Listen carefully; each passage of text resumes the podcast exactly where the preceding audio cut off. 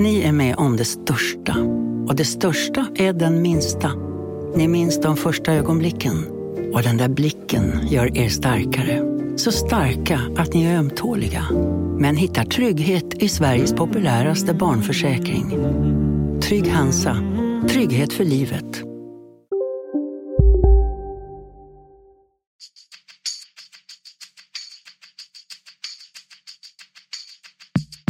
Skönt att komma ut och bara lukta gräset, så det är fotboll för mig.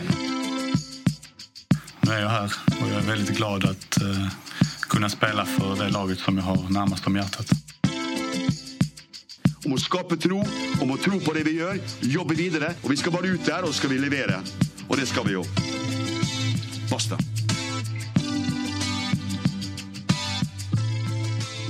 Välkomna tillbaka till MFF-podden. Det här är avsnitt nummer 266. Jag heter Fredrik Hedenskog. Jag har återigen digitalt sällskap av Max Wiman och Fredrik Lindstrand. Hej, hej. Hallå. Hallå, hallå. Det blev lite för mycket social interaktion förra veckan. Så vi kan inte ses hela tiden. Nej, det här beror på schematekniska saker. Vi tyckte ändå att det var bättre att prioritera snabbhet och aktualitet. Så därför får det bli så denna gången. Idag så ska vi prata om lite olika saker. Vi ska ju dels såklart prata om den allsvenska guldstriden, men vi ska först och främst prata om Champions League. Där vi kan prata om att Malmö FF inte längre är mållöst i Champions League. Malmö FF är inte längre poänglöst i Champions League. Vi skulle också ha kunnat prata om att Malmö FF inte längre var segerlöst i Champions League. Men istället så ska Max Wiman få berätta varför vi ska ha VAR i den moderna fotbollen. Jag väntade på det. Nej men så här, vi kommer att diskutera själva bedömningarna längre fram. Det jag egentligen vill inleda med att säga då, det är att jag vet att sådana här diskussioner blir lite fel från början. För det här som hände igår handlar ju inte om VAR som system. Utan det handlar i första hand om den person som satt bakom VAR-kameran och är en högt utbildad domare och som fattar beslut kring det han ser på skärmen. Och det är alltså inte i grunden VAR-systemet som jag vill diskutera återigen, även om det finns delar i det som alltid att diskutera, men i grunden handlar det om att man måste kunna diskutera, ifrågasätta och kommentera kring en persons insatser i en fotbollsmatch. Och det är faktiskt en VAR-domare som tillsammans med två assisterande VAR-domare som sköter mer det tekniska kanske, som bör diskuteras tycker jag. Just naturligtvis kopplingen till huvuddomar. Jag vill ju gärna inte återkomma till detta utan ta det här rakt direkt på avspark så att säga. Jag ska riva iväg allt på en gång. Nej men alltså det är ju, jag menar, jag förstår vad du säger Max, men man kan ju samtidigt, man kan ju inte frigöra systemet från personerna. Alltså det, argumentet för VAR har ju varit att man vill komma bort från de så att säga mänskliga misstagen som görs på planen.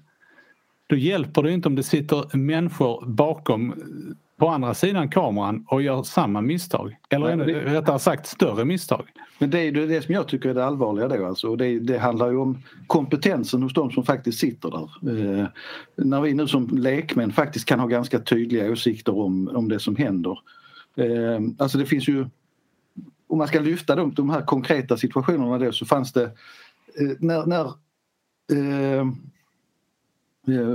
Zenit får den andra straffen så sker det efter bedömningen från videodomaren som enligt min uppfattning då gör en väldigt märklig regelbedömning. Det skulle man ju gärna vilja höra domare prata med dem än vad vi själva. Men som jag som med den fotbollskunskap och den alltså då har fotbollen tappat lite av sin identitet av att det faktiskt är en fysisk sport som någon sa igår.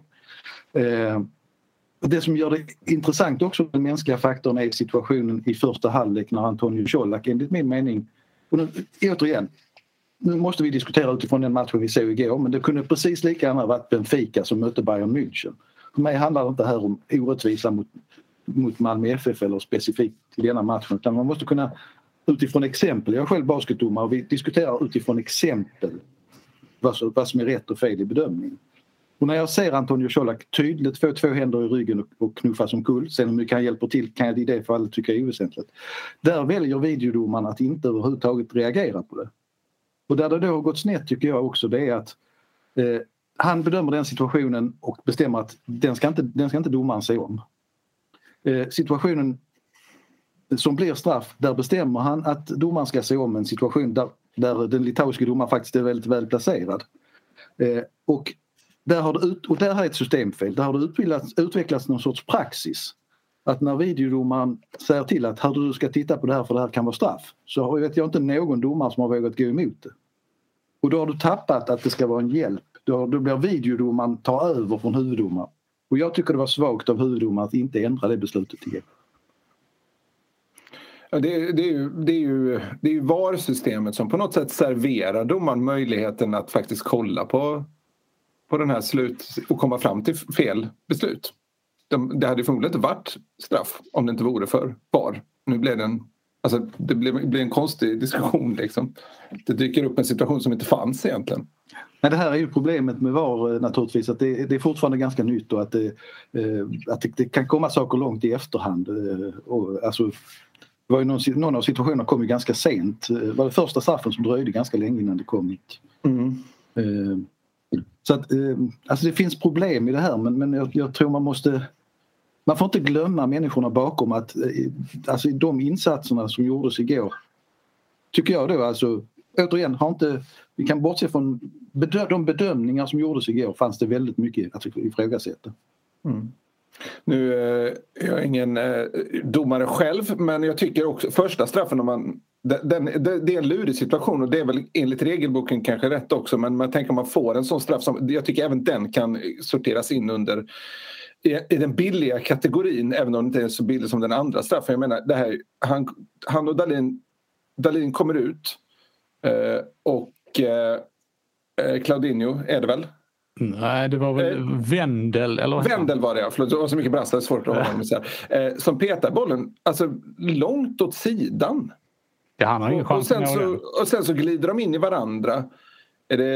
Den inte helt 100% måste jag säga, men den är väl lättare att argumentera för, tycker jag. Det blir liksom någon slags kollision, men jag tycker att Claudinho igen, att Wendel måste ju någonstans chippa bollen över Dahlin och försöka så att det ska dyka upp en situation där han kan slå in bollen. Mm. Alltså för annars blir det någonstans att du kan skicka iväg bollen upp på läktaren, men sen liksom kollidera med målvakten och belönas med en straff för en situation som du aldrig skulle haft en chans att göra ett mål på. Det blir... Nu kan jag inte bedömningarna exakt, men det är nog så att du ansvarar för din kropp så att säga. Om man bedömer att det är inte en kollision utan att han är skyldig till situationen, så spelar det nog inte så stor roll bara bollen i spel fortfarande, utan då kan man döma straff. Jag tror att det är som jag vet. Ja. Men sen så blir det liksom en situation där det är ju tydligt, och så är det i Allsvenskan också, att de mindre klubbarna gynnas ju inte mot de stora klubbarna.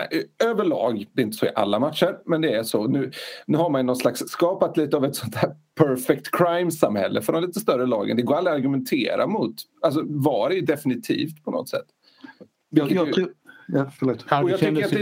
Jag tycker också att problemet med VAR är att det pratas ju inte mindre om domarbeslut efter VAR har dykt upp. Jag tycker det, så vi har ju Sterling mot Danmark i EM till exempel, och alltså och nu kommer detta, och MFF har ju, vad är det här var det 10:e VAR-beslutet som går emot MFF. Alltså det dyker upp många sådana situationer där mindre missgynnas mot större efter tveksamma VAR-ingripanden. Det var ju en VAR-domaren var ju också ute och letade intensivt efter en hands MFF straffområde, inte exakt, så långt innan straffen. På en situation som precis som den som ledde till straffen var någonting som ingen spelare överhuvudtaget reagerade på. Mm. Det som också har uppstått som har blivit ett problem, och det som man såg vid den andra straffen då, det är ju att spelarna vet ju, de har ju lärt sig hur de ska agera i förhållande till VAR. Mm. Får man en liten, någonting som är i närheten av huvudet eller i kroppen, på kroppen i straffområdet, då lägger man sig ner.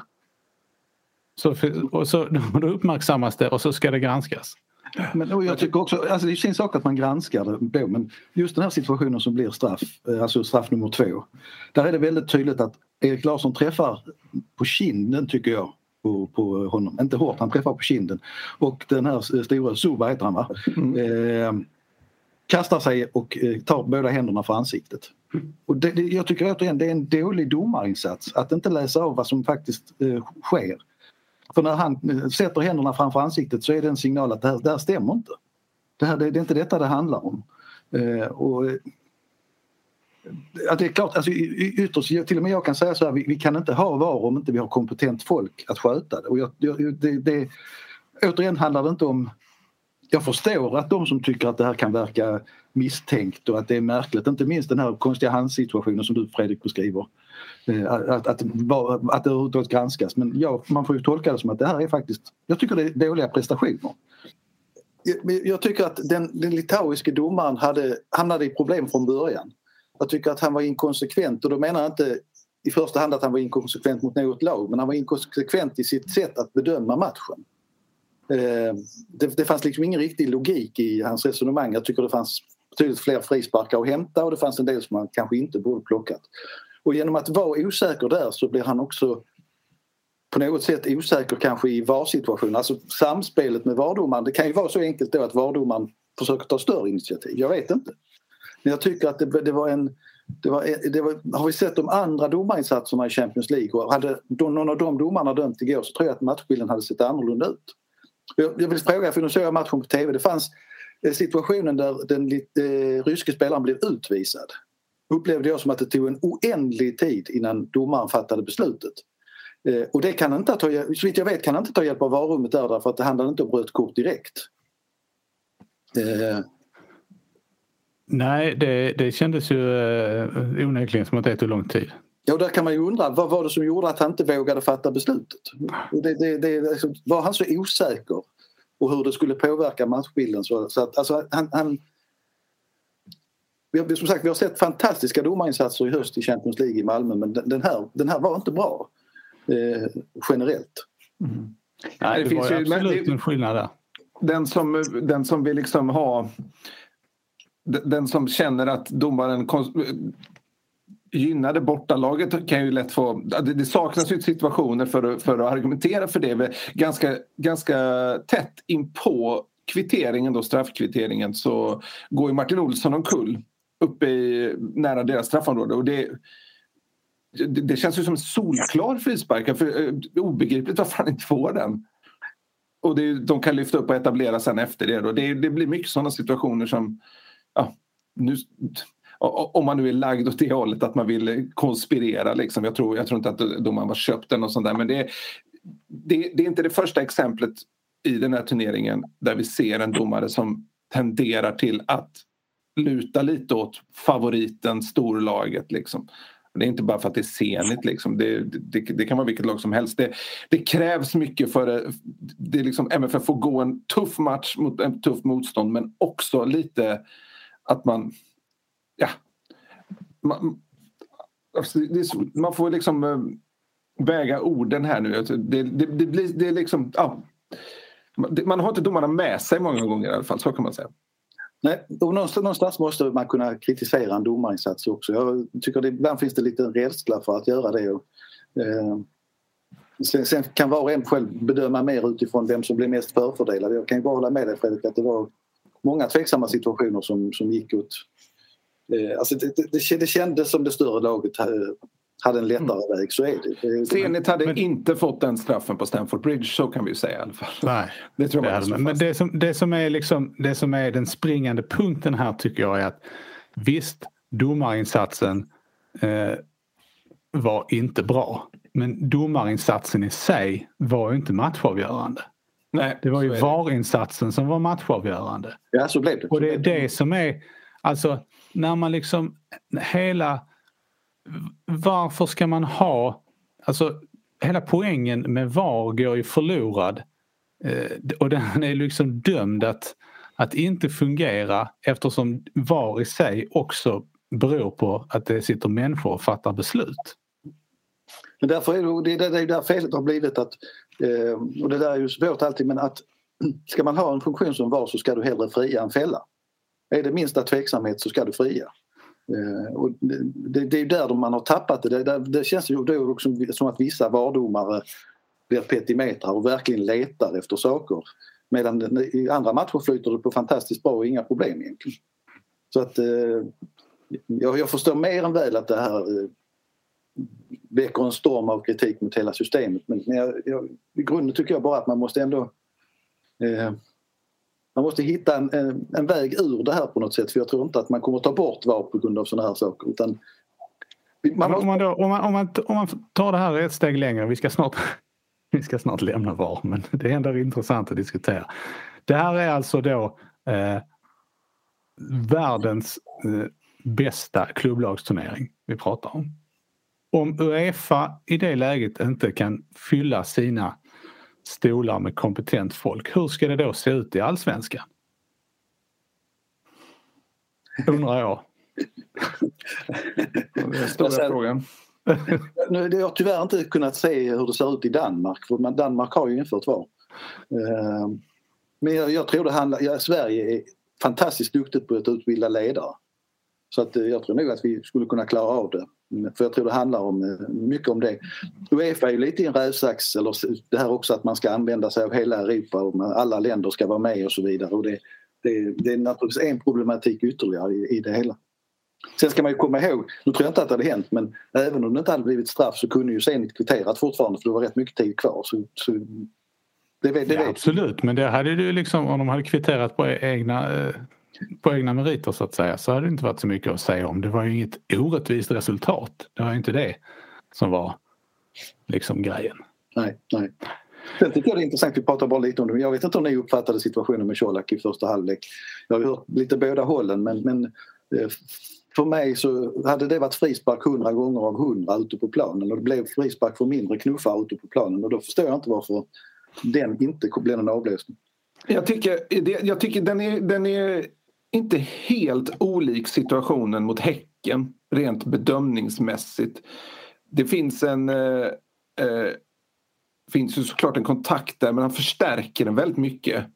Sen är det ofta att i början av matchen så tenderar i straffområdet så tenderas den typen av saker liksom. Det är bland de första riktiga duellerna som sker i matchen där det finns en sån, vad ska man säga, laddning i duellen då. De tenderar ju till att aldrig blåsas för. Alltså det ska mycket till att få en straff i det. Hade det skett i slutet av matchen så är det möjligt att de hade tittat på den också. Jag säger inte att det är rätt eller fel, men det brukar vara så i alla fall. Det konstiga är ju att de inte tittade på den. Det tycker jag är det som är anmärkningsvärt. Jag personligen kan känna att jag tycker inte att den typen av situationer ska vara straff. Det tycker jag är någon en så kallad soft penalty. Ja, liksom. Det kan få vara en frispark, absolut. Men jag tycker ändå att bedömningen måste vara hårdare i straffområdet med tanke på vilket utfall en straff trots allt får. Det håller jag helt med om. Jag hade inte... Jag ska tillägga. Jag reagerar inte liksom på det på något sätt. Det är ju liksom i förhållande till det andra som det sticker ut. Exakt, det blir en relation. Ja. Och sen tycker jag också att det måste finnas konsekvens i hur man kritiserar en domare. Det kan säkert många anklaga oss för att vi inte har. Men jag tänker på Jon Dahl Tomassons kritik mot att Čolak inte fick straff mot Häcken. Och sen kritiserar han att Zenit får en straff för en ungefär liknande företeelse nu igår då. Alltså det var ju precis det han förordade mot Häcken. Är det han vänder sig mot Zenit. Jag får inte riktigt ihop det. Menar du att tränaren är partisk? Alltså. Ja, exakt. Det är min spaning. Det är otroligt. Ja. Nej, men det blir lite så här. Om man är förvar på det viset. Han är förvar. Han har ju haft med sig liksom utskrivna bilder till presskonferenser. Och då får man ju någonstans backa var även i ett sånt här läge. Liksom. Kan jag känna. I konsekvensens namn då. Då släpper vi VAR för den här gången. Det finns säkert anledning att återkomma till detta kära ämne. Vi kan istället prata om Malmö FFs insats. Vad tycker du om den, Fredrik? Den tycker jag var på det stora hela jättebra, måste jag väl säga. Och Jag vill framförallt lyfta fram Sergio Peña när det kommer till hur det såg ut. Och det är häftigt att se en spelare som så gärna vill ha boll i den här typen av matcher. Och nästan alltid när han får den gör något vettigt med den. Det är en sak som MFF har saknat de här tidiga matcherna. Nu är Zenit hemma i den så kallade inom citationstecken lättaste matchen då. Men det har blivit väldigt att man försöker liksom hitta ett kortpassningsspel på mitten. En mittfältare får en boll av en mittback, spelar tillbaka och sen plötsligt så blir den mittbacken så stressad att den skickar långt till slut i alla fall. Eller blir av med bollen i en press. Men för Peña reder ut den här situationen. Han låter MFF andas med bollen. Och det är så otroligt viktigt när man möter de här bollskickliga lagen. Att själv kunna få vila lite med bollen för att liksom läsa av planen. Vad kan vi anfalla? Hur kan vi göra? Vad funkar inte? Och där är ju Peña otroligt bra tycker jag. Och det blir också väldigt bra när han kompletteras med Bonke in och sånt Oscar Lewicki. Och kanske framförallt Bonke gör en duellmässigt fysiskt ett bra match igår. Där han liksom håller uppe MFF. Det funkar väldigt bra på mittfältet där. Det är imponerande att se. Jag vet inte hur du uppfattade Fredrik. Du såg också matchen på tv som jag. Och det är nog ganska intressant egentligen därför att jag har inte märkt till Peña så mycket och det kan ju vara ett väldigt gott betyg ofta. Att det liksom bara flöt på när han fick boll och att det liksom, han hamnade inte i svåra situationer eller dueller. Och jag tycker att det finns en potential i honom som är enorm måste jag säga. Sen vill jag lyfta en spelare till här, för jag håller med om att jag tycker det var en fantastiskt bra insats på många plan och en riktig Europa-insats. Och det är faktiskt än en gång Søren Rieks. Alltså hans nivå i de här Europamatcherna, hans förmåga att göra saker på liten yta, smarta saker med boll, vilket inte minst då i målet. Jag beundrar honom som spelare. Jag tycker om att se den typen av spelare måste jag säga. Ja, det finns många som man kan lyfta. Alltså, Frans Brorsson gör ju kanske sin bästa match i Malmö FF. Och det tycker inte jag är att ta i. Han gör det otroligt bra. Då har han ändå Atem Chuba mot sig. Frans Brorsson är ju den här trebackslinjen, den centrala spelaren. Det har han inte varit hittills i Champions League. Då har han spelat konsekvent ute till vänster. Det här passade honom väldigt mycket bättre att ligga där i mitten. Och, nej, det är en otrolig insats han gör. Och sen Jon Dahl förstås. Jag tycker under en säsong så det tenderas ofta att man glömmer bort målvakten. Man liksom inte pratar om målvakten så mycket. Men han är ju en otroligt bra match, Dahl också överlag. Inte bara för straffräddningen. Som det är visserligen smart. Jag tycker egentligen att alla målvakter är så jäkla svårt att dyka ut. Ofta upplever jag på en straffsituation att målvakter försöker dyka ut i hörnen så långt de bara kan. Och det finns ju såklart en tanke bakom det. Ibland hamnar ju bollarna där. Men jag tycker det är möjligt att man har mer att vinna som målvakt och faktiskt absolut gå åt ett håll. Hoppas på en dålig slagen straff. Men dröj kvar benen lite grann centralt. För att ofta på kraft så blir det att bollen hamnar där. Och, finns det kvar en liten del av kroppen där så ökar ju chansen att man räddar. Jag måste hålla med dig också vad det gäller mittbackarna för det blev ju också så jag tyckte Arnel var ju väldigt till sin fördel och Moisander gillar jag ju också skarpt som spelare med hans lugn och förmåga att se framåt och spela sig ur och när han kan och slå långt när han måste så att säga. Det är ju så frapperande konstigt då igen att Malmö har haft så dåligt försvarsspel i många matcher i Allsvenskan. Ja, vi ska ju prata om Häckenmatchen också så småningom så vi kan ju återkomma till det då. Nej, men alltså, jag tänker också att det kanske har alltså det att ha Moisander till vänster i den här trebackslinjen kändes som att det också bidrog till Søren Rieks insats i den här matchen. Eftersom när man i uppspelsfasen och när man hamnar i någon sorts triangelspel där att man vet att man, precis som du var inne på Fredrik, att man vet att man kan liksom använda försvarsspelaren i det spelet. Mm. Och bygga upp anfallet istället för att liksom pressas till en rensning eller slå ut bollen till inkast någonstans vid mittlinjen. Sen vill jag lyfta hela, jag tänkte faktiskt mycket på det under matchen igår med målsituationen när Malmö gör sitt mål. Det är ju exakt så Malmö måste göra mot de stora lagen i Europa. Man måste anfalla snabbt. Man måste liksom hitta en snabb passningsväg och vara lite tekniskt finurlig och söka ett avslut snabbt. För det går inte att bolla runt bollen framför backlinjen och tro att det ska bli resultat. Det är bättre att ha två sådana chanser än att ha 50% bollinnehav, känns det som, tycker jag. Mm.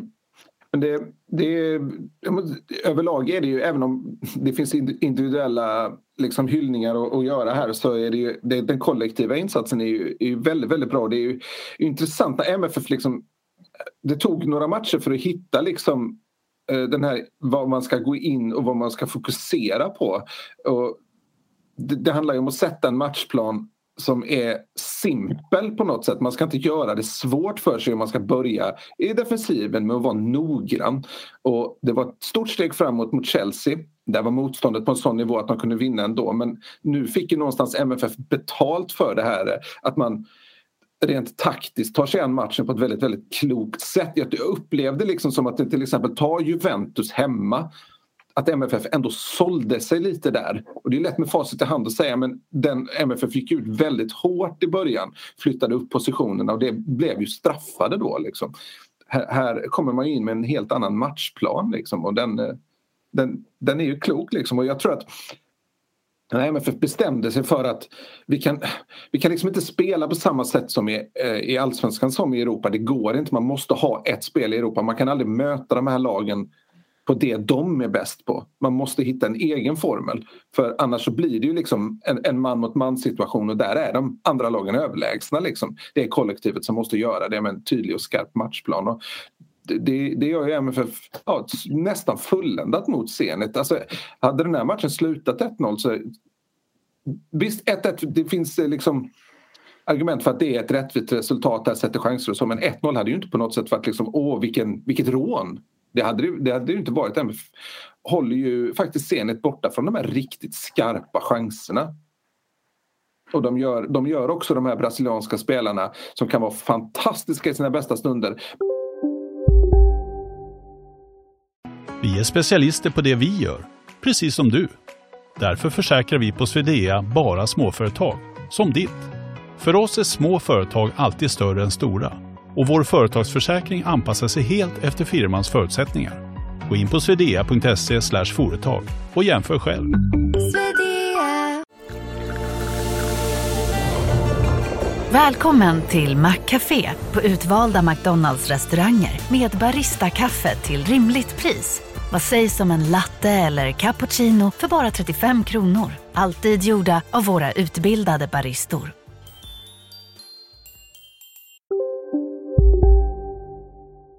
Men det går också att göra dem frustrerade.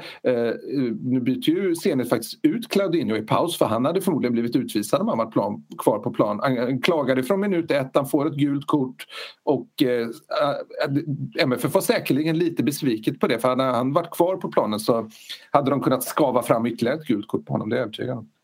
Ja, det var verkligen ett internationellt snitt på MFFs insatser här dagen, tyckte jag. Det var underhållande att titta på. Som fotbollsvän måste jag säga. Och, härligt att se att ett svenskt lag står upp på det här sättet. Och, kan tänka mig att många kanske känner lite extra skadeglädje eftersom Sportbladet körde rätt hårt på rubriker inför matchen om att de skulle bli sämst i Europa. Och det jag var i och för sig lite sur när jag såg den, för exakt den faktan hade jag suttit och räknat fram för 2 veckor sedan. Men för att du sparade den själv? Jag beslöt mig för att jag skulle spara den till den sista matchen, för jag tycker så här, vi är ju trots allt bara 2/3 in i turneringen. Det känns liksom lite, alltså, hur tidigt kan man göra den vinkeln? Jag tycker det var väldigt klokt beslut, framförallt eftersom du var inför denna matchen som kanske du ändå såg som den mest realistiska möjligheten att göra. Ja, precis. Alltså, man kan ju göra den efter... MFF hade ju 7-0 emot sig efter första matchen.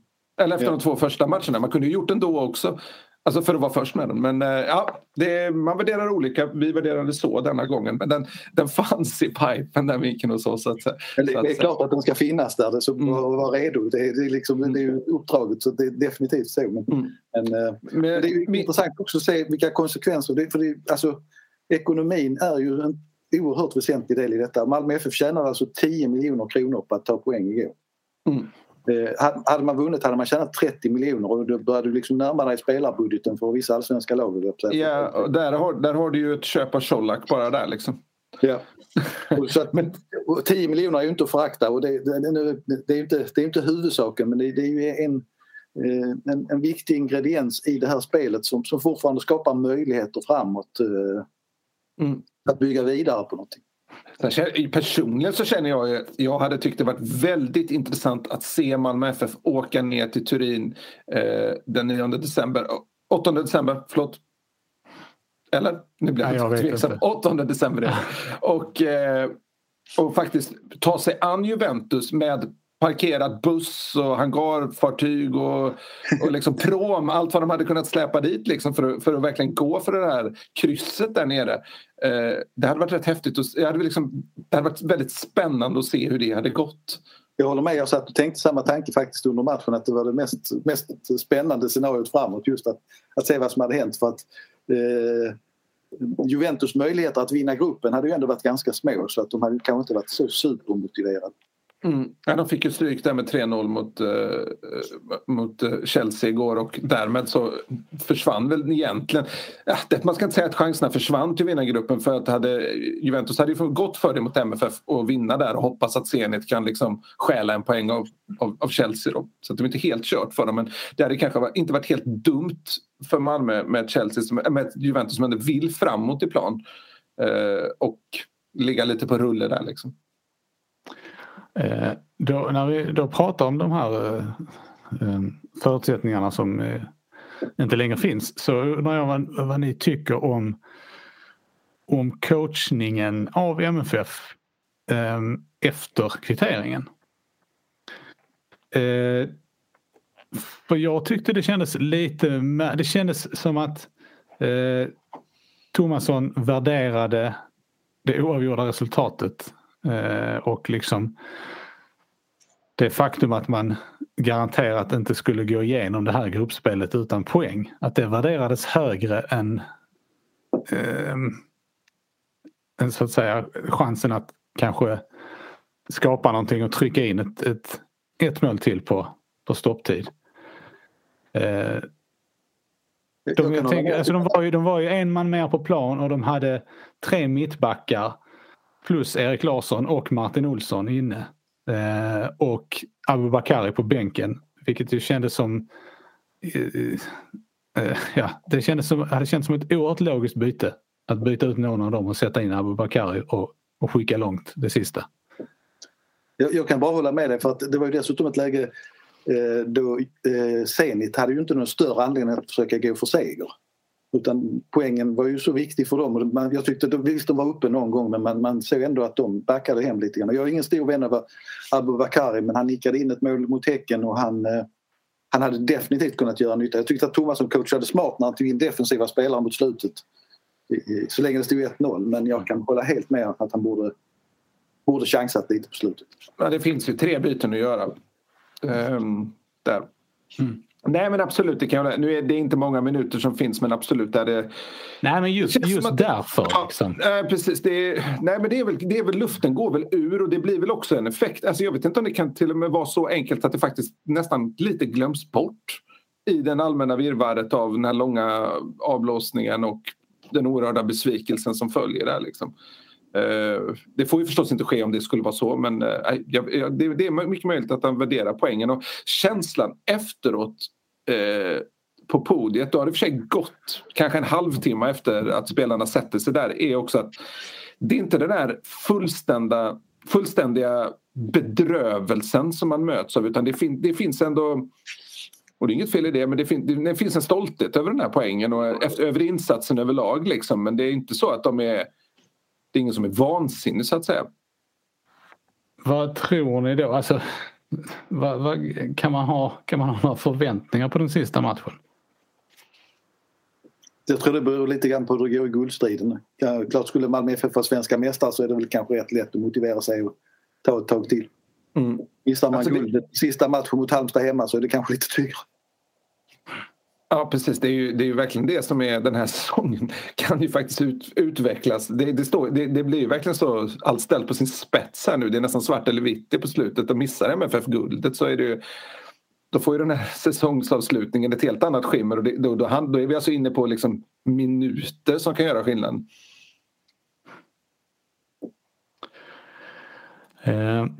Det känns som att vi gled över där i den allsvenska guldstriden. Så att vi fortsätter där. MFF leder ju fortsatt allsvenskan eftersom det inte finns något lag som verkar vilja vinna den riktigt. MFF spelade ju då 2-2 hemma mot Häcken och det kan man ju säga var ett oavgjort resultat med liksom lite omvända mentala aspekter jämfört med Champions League-matchen då. Även om MFF naturligtvis var besvikna efter 2-2 där, så var det ju ändå en match där MFF kvitterade. Det som man funderade på efter att ha sett första halvlek framförallt var ju ändå återigen hur man lyckades hamna i det läget som man hamnade.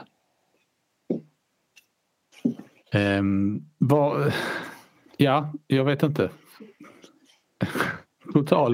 Total åsikt om insatsen mot Häcken. Är det någon som vill ge sig på det? Ja, den var väl inte så bra. Om man får sammanfatta det kort. Den var inte tillräckligt bra, så kan man väl säga. Bra start, bra första 20. Sen tycker jag MFF tappar i tempo, både vad gäller bolltempo och presstempo. Sätter inte pressen tillräckligt bra. Häcken kan spela ur den flera gånger utan att på något sätt imponera. Häcken slår bort väldigt mycket passningar. Det var liksom märkligt att se att de brukar vara ganska bollskickliga. Det brukar inte vara liksom det som de faller på. Men de kändes skakiga i passningsspelet. Liksom. Darriga och tog fel beslut och så vidare. Och sen i andra halvlek så är det ju... Ja, det är svårt att liksom analysera exakt vad som händer där. Men Häcken slutar ju till att börja med att slå bort så mycket passningar. Gör lite små korrigeringar som MFF verkar störa av. Samtidigt som MFF ser tröttkörda ut, faller långt tillbaka och pressar inte alls under långa stunder. Alltså Häcken fick ju stå och rulla framåt likt ett handbollsanfall under första delen av andra halvlek. Jag tycker också att det blir stora gap i försvarsspelet och är osäkert. Och det är ju därför det blir som kontrast mot insatsen igår mot Zenit. Där man liksom är rätt i positioner och stänger ytor och allt sånt här. Återigen så är det väl så att Malmö borde ha avgjort matchen. Första 20 hade man gjort 2-0 så hade man förmodligen vunnit matchen. Man bränner för mycket möjligheter i början. Men då, hur kan det då vara sån skillnad på intensitet och aggressivitet och så vidare i två matcher som ligger så tätt in på varandra? I ett läge där MFF dessutom väldigt tydligt har kommunicerat att den allsvenska guldstriden är det absolut viktigaste. Då skulle man kunna tänka sig att det var där som tändningen fanns. Men det speglar väl hela... Så lätt är det ju inte kanske. Det speglar väl hela 2021 att det finns ingen riktig logik i prestationerna, om man ska säga så. Mm. Nej, men sen så, alltså, jag brukar inte falla in i den här vi har haft mycket skador och avstängningar mentalitet. Avstängningarna råder man ju dessutom själv till en mycket högre avstängning. Men Malmö FF, de spelarna de saknar på mittfältet, det är ju ganska ordentliga tapp där.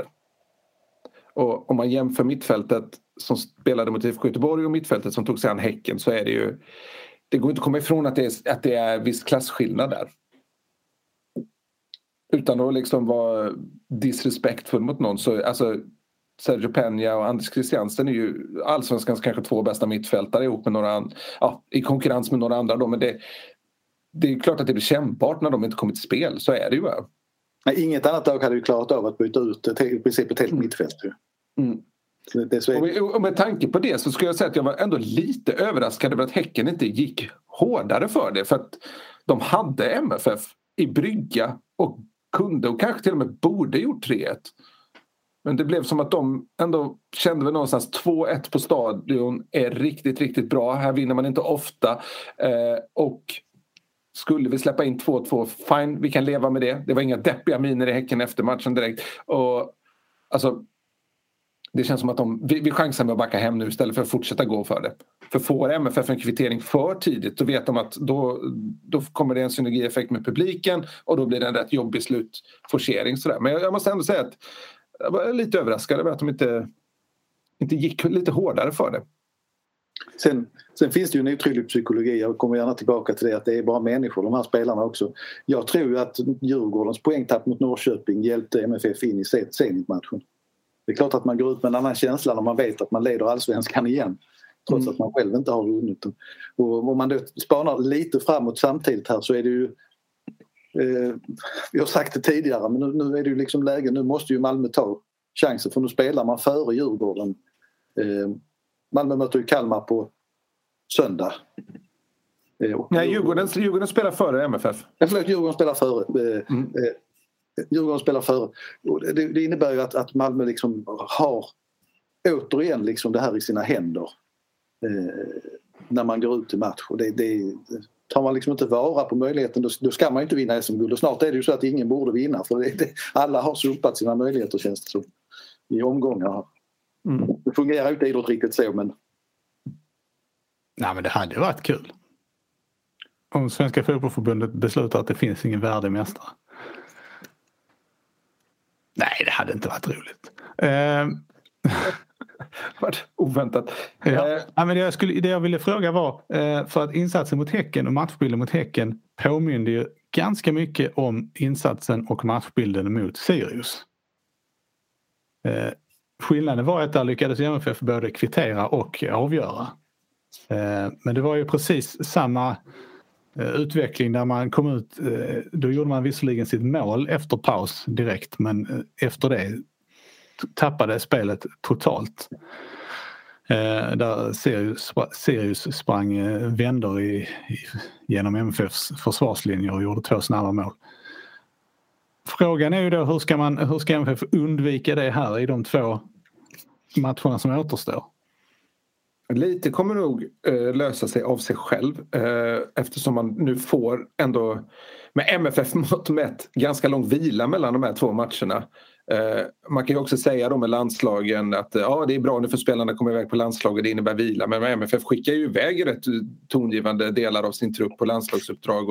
Och vi har ju sett statistik här nu som andra medier har skrivit om efter landslagsuppehållen, att MFF har haft problem de här 2 senaste åren. Nu där det är väldigt många spelare som åker iväg då. Så det går väl inte att säga att de vilar direkt. Men nu får i alla fall MFF vila. Och jag tror att en stor del av förklaringen till att MFF gått ner i prestationen under matcherna är att det sliter hårt på spelarna att, med den här pressfotbollen man vill spela. Det är slutet av säsongen, vi är snart inne i december. Man orkar inte hålla uppe den energin under hela matcherna. Och det är möjligt att man ska ha en alternativ plan för kommande säsong. Att i matcher där man känner att spelarna kommer inte upp i den fysiska nivån, och det är naturligt, då får vi liksom välja ett lite annorlunda spel. Vi kanske ligger lite lägre, försöker locka upp motståndarna och kontrar. Eller vad det kan vara.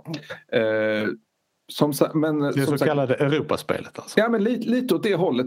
Liksom lite mer energikonserverande, i alla fall under delar av matchen. Tänk om MFF hade valt en lite annan approach till Häcken, när man kände att vi håller på att tappa den här matchen. Jag hade till exempel velat se. Hade jag varit tränare så hade jag nog kanske gjort den här byten i början av andra halvlek, kanske 50-50 minuten, för att man ser att den här matchen har vi tappat. Vi måste förändra den här bilden.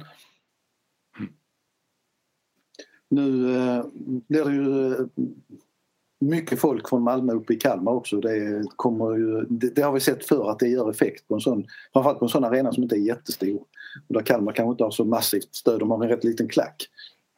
Så att vi såg det mot IFK Göteborg, vilket tändmedel det var där uppe för MFF. Så det är klart att ha det i ryggen, oavsett hur det går för Djurgården före. För det blir liksom olika mindset liksom, beroende på om de har vunnit. Förmodligen slår de ju Varberg hemma. Men Jag tror som sagt det är mycket psykologi, och rent fysiskt kommer ju MFF ha vilat färdigt. Alltså match tisdag och match söndag ska ju 17.30, kan inte vara något problem. Nej. Och sen är det ytterligare en vecka efter det då till Halmstad-matchen. Jag tror det är större sannolikhet att Djurgården tappar poäng hemma mot Varberg än vad det är att MFF gör det borta mot Kalmar. För mig kändes det någonstans där den här slutsignalen gick uppe på vad den heter, Very Fast Cars Arena i Norrköping, så kändes det lite som att det var avgjort. I min bok i alla fall, jag vet att det är inga supportrar som tar ut det på det sättet, men Djurgården hade behövt gå om där.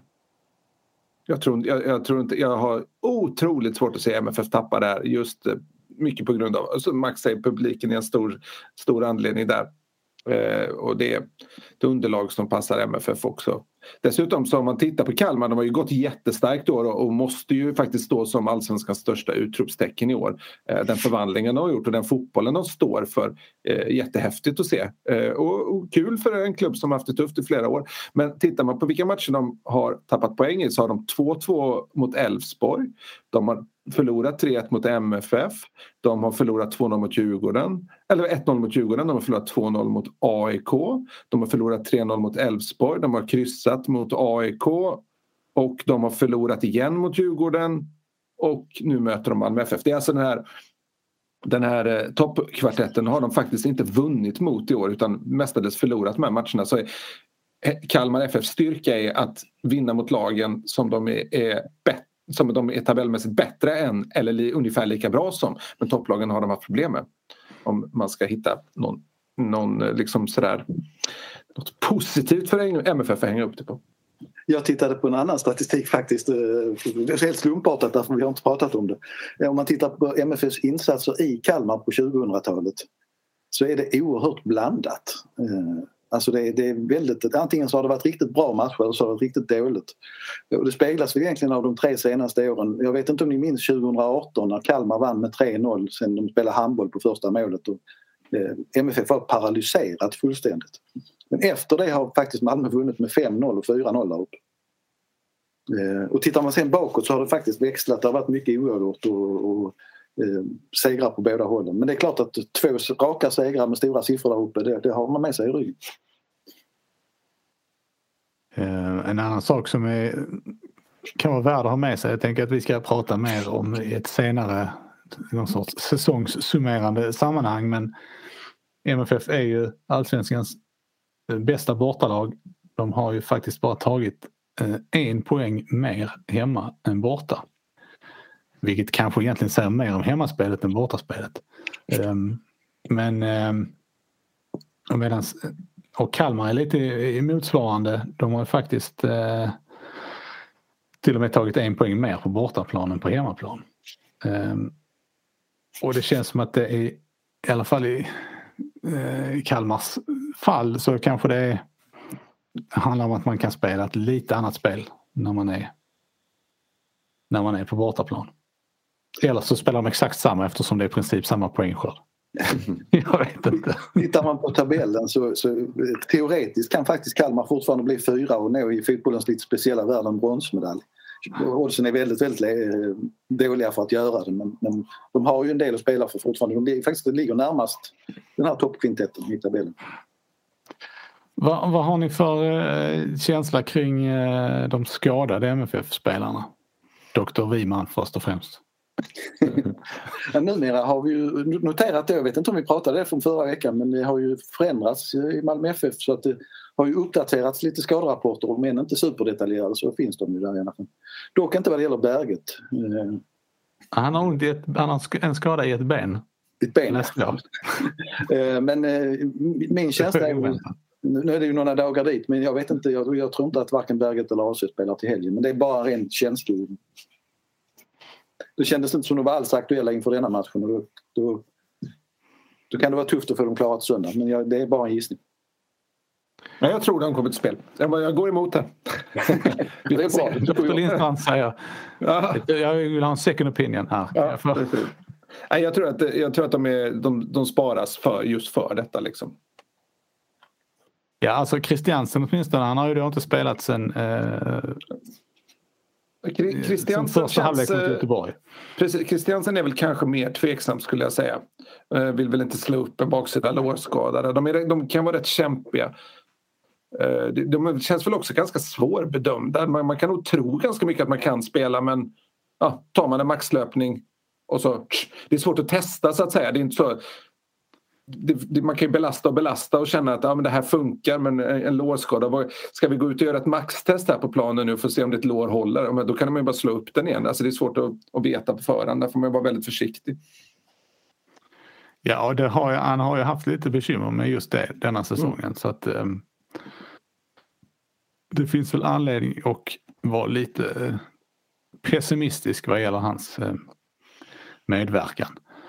Sen tycker jag lite grann, alltså, även om vi har kritiserat insatser i Allsvenskan, så finns det väl en tendens till att några spelare har en stigande formkurva trots allt. Alltså att det pekar väl lite grann åt rätt håll ändå, tycker jag det känns som, för Malmö. Och det är ju viktigt när det är bara ett par matcher kvar. Vad blir det för sorts match här mot, i Kalmar? Jag tror det blir en ganska frejdig match. Jag tror att det är två lag som kommer vilja anfalla. Ja. Det blir inte en match som den i Varberg då. Nej. De vill också anfalla, men på ett annat sätt. Nej, men det blir spännande att se hur Kalmar tar sig an den här, för nu möter man ett lag som är liksom spelar individuellt sett är på en högre nivå vad gäller till just det här tekniska passningsorienterade spelet, om man väljer att göra om någonting. För som sagt, de har ju haft problem med de här med topplagen, liksom, hur om de knäcker den koden så att säga, om de väljer en annan typ av taktik. Rydström kan ju sin fotboll liksom. Han har ju sett Malmö FF spela mycket. Så det blir spännande. Jag tror det handlar lite om proppen ur för Malmö. De behöver få ett par mål i hyfsat tidigt skede av matchen. Annars tror jag det kan bli tillknäppt och nervöst och lite stökigt. Som det har varit flera gånger i Kalmar, att de har svårt att hitta sitt spel. Så jag tror att tidiga mål faktiskt kan vara väldigt viktiga. Att det gäller för Malmö att gå för det här. Utan att gå bort sig naturligtvis. Men markera tydligt. Två mål i första halvtimmen så vinner de matchen. Sen tänkte jag bara, vi nämnde ju Djurgården att de möter Varberg. Det är ju en väldigt intressant match till i den omgången som spelas först på måndag, och det är ju då Älvsborg och AIK. Så om vi nu, vilket vi inte kan förutsätta, men om nu Malmö och Djurgården gör sitt jobb, så kommer ju en guldkandidat att falla ifrån, kan vi förmoda, minst i den matchen. Och andra sidan kan ju både Malmö och Djurgården förlora, och då kan båda ta sig in här igen. Så att det, men... Normalt sett kan väl för tydligheten skulle bara säga det att Malmö FF kan inte bli svenska mästare på söndag, men de kan bli det i kavaj, säger man, va? Inte kostym, nej, kavaj säger man. På helt kostym är lite överdrivet. Ja, exakt. Kavaj går man ju omkring i. Så finklädda ska de inte vara. Nej. Ja, precis, de kan bli det på måndag då. Lite baserat på hur det går i den matchen. Ett kryss till exempel var det ju gynnsamt. Eller att Elfsborg vinner. Det stämmer vad det. Ja. Och då förutsätter vi att Djurgården förlorar sin match. Ja, precis. Eller tappa poäng. Förutsatt att MFF vinner. Då ska vi säga nej. Det är just det, tappar poäng, då har Malmö 58. Nej, då är det inte avgjort. Nej, det är inte, men då är det som... Ja, nu är det förvirrat. Nu skjuter vi från höften. Nej, men då blir det en målskillnadshistoria, och där är ju MFF överlägset. Exakt, så är det. Ja, men det är ändå inte klart. Nej, precis. Hör ni, det blir lite intressanta matematiska spekulationer, absolut. Vi kan ta till dem eller inte. Det är upp till var och en. Ja, men det är ju häftigt att det är 4 lag som är inblandade i en guldstrid med 2 omgångar kvar. Det är liksom, det är så här det ska vara egentligen. Fast de skulle varit lite bättre. Ja, de skulle varit lite bättre. De skulle alltid med till. Men den 4 december så kommer allt ställas på sin spets. Då måste en av dem få SM-guldet, oavsett om de vill eller inte. Vi återkommer i nästa vecka. Mellan matcherna mot Kalmar och Halmstad, då ska vi ha lite tydligare förutsättningar i den allsvenska guldstriden. Tills dess så har detta varit avsnitt nummer 266 av MFF-podden, där vi anser att konstgräs ska förbjudas i svensk elitfotboll. Jag heter Fredrik Hedenskog, jag har haft sällskap av Max Wiman och Fredrik Lindstrand, och ansvarig utgivare är Jonas Kanje. Tack för oss, hej hej!